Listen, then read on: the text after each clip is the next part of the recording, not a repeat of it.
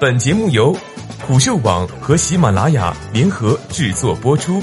虎嗅网：一个不善于嗅闻气味的商人，不是一头好老虎。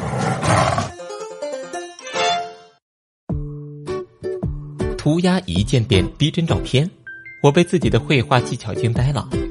作者安妮。平静的水面上，巨变突然出现，一条黑色弧线从半空延伸而下，划过半个圈，继而自己填满，俨然一座岩山，就这样落在水中间。水面漾起波纹，揉揉眼睛，绝不是看花的眼。你看那岩山纹路崎岖，倒影也是清晰可见。第二座、第三座也接踵而至。透过现象看本质，控制这一切的都是电脑前那个手握鼠标乱涂鸦的程序员。英伟达程序员的现实扭曲立场发动。他手握的工具名作高干，和印象派大师高更只有一字之差，而绘画的逼真程度又远在其上。除了凭空造山。还能秒加飞流直下的大瀑布，栽棵树什么的就更是小菜一碟。照片里该有什么，全凭鼠标安排。除了造出不存在的物体，高干还能穿越日夜，扭曲季节。而且他造出来的景物细致到以前的算法都望尘莫及。那些对细节要求甚高的作品，比如运动场景、动物照片等。他也都能根据一张涂鸦生成出来。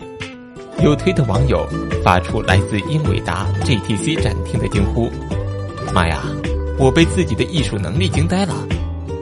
神仙操作，大洋此岸的量子位自愧不如。”好了，正式介绍一下英伟达出品的高干。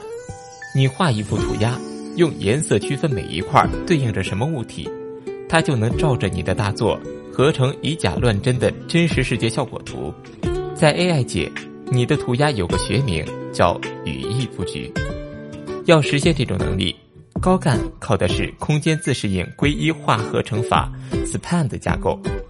这种算法的论文已经被 CVPR 二零一九接收，而且还是口头报告。这篇论文的遗作，照例还是实习生。另外几位作者来自英伟达和 MIT。高干的创造者华人小哥哥朱俊彦也在其中，在基于语义合成图像这个领域里，这可是目前效果最强的方法。在论文中，研究人员揭开了 SPAND 的神秘面纱。此前，在语义图像合成领域有一套流水线式的加工流程，直接将语义布局作为深度神经网络的输入，然后通过卷积、归一化和非线性层的处理。输出合成图像，但是这种传统神经网络架构并不是最优解，其中的归一化层通常会让输入语义蒙版中的信息流失，导致合成效果变差。为了解决这个问题，研究人员提出了一种新的方法——空间适应标准化，简称 SPAN。这是一种条件归一化层，它通过学习到的空间适应变换，用语义布局调节激活函数。让语义信息在整个网络中有效传播，避免语义信息流失。SPAN 的与 P 标准化类似，激活函数是标准化的，但在很多标准化技术中，实际标准化操作后呢就应用到了学习过的仿射层。但在 SPAN 中，仿射层是从语义分割图中学习的，这类似于条件标准化。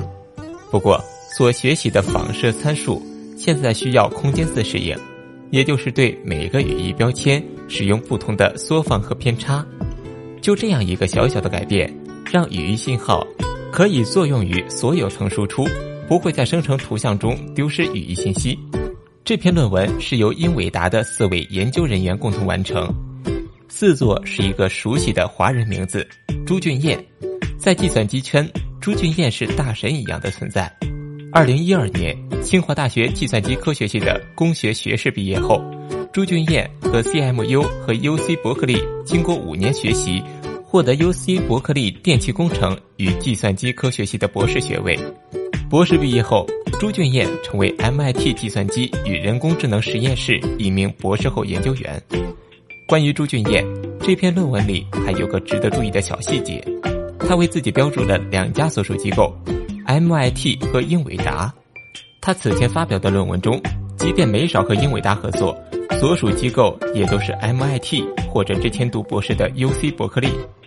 目前论文已经放出，研究人员表示，代码、训练模型和所有图像马上就要来了。在正在举办的英伟达 GTC 幺九大会上，高干已经亮相了。美国时间周三、周五还将进行相关演讲。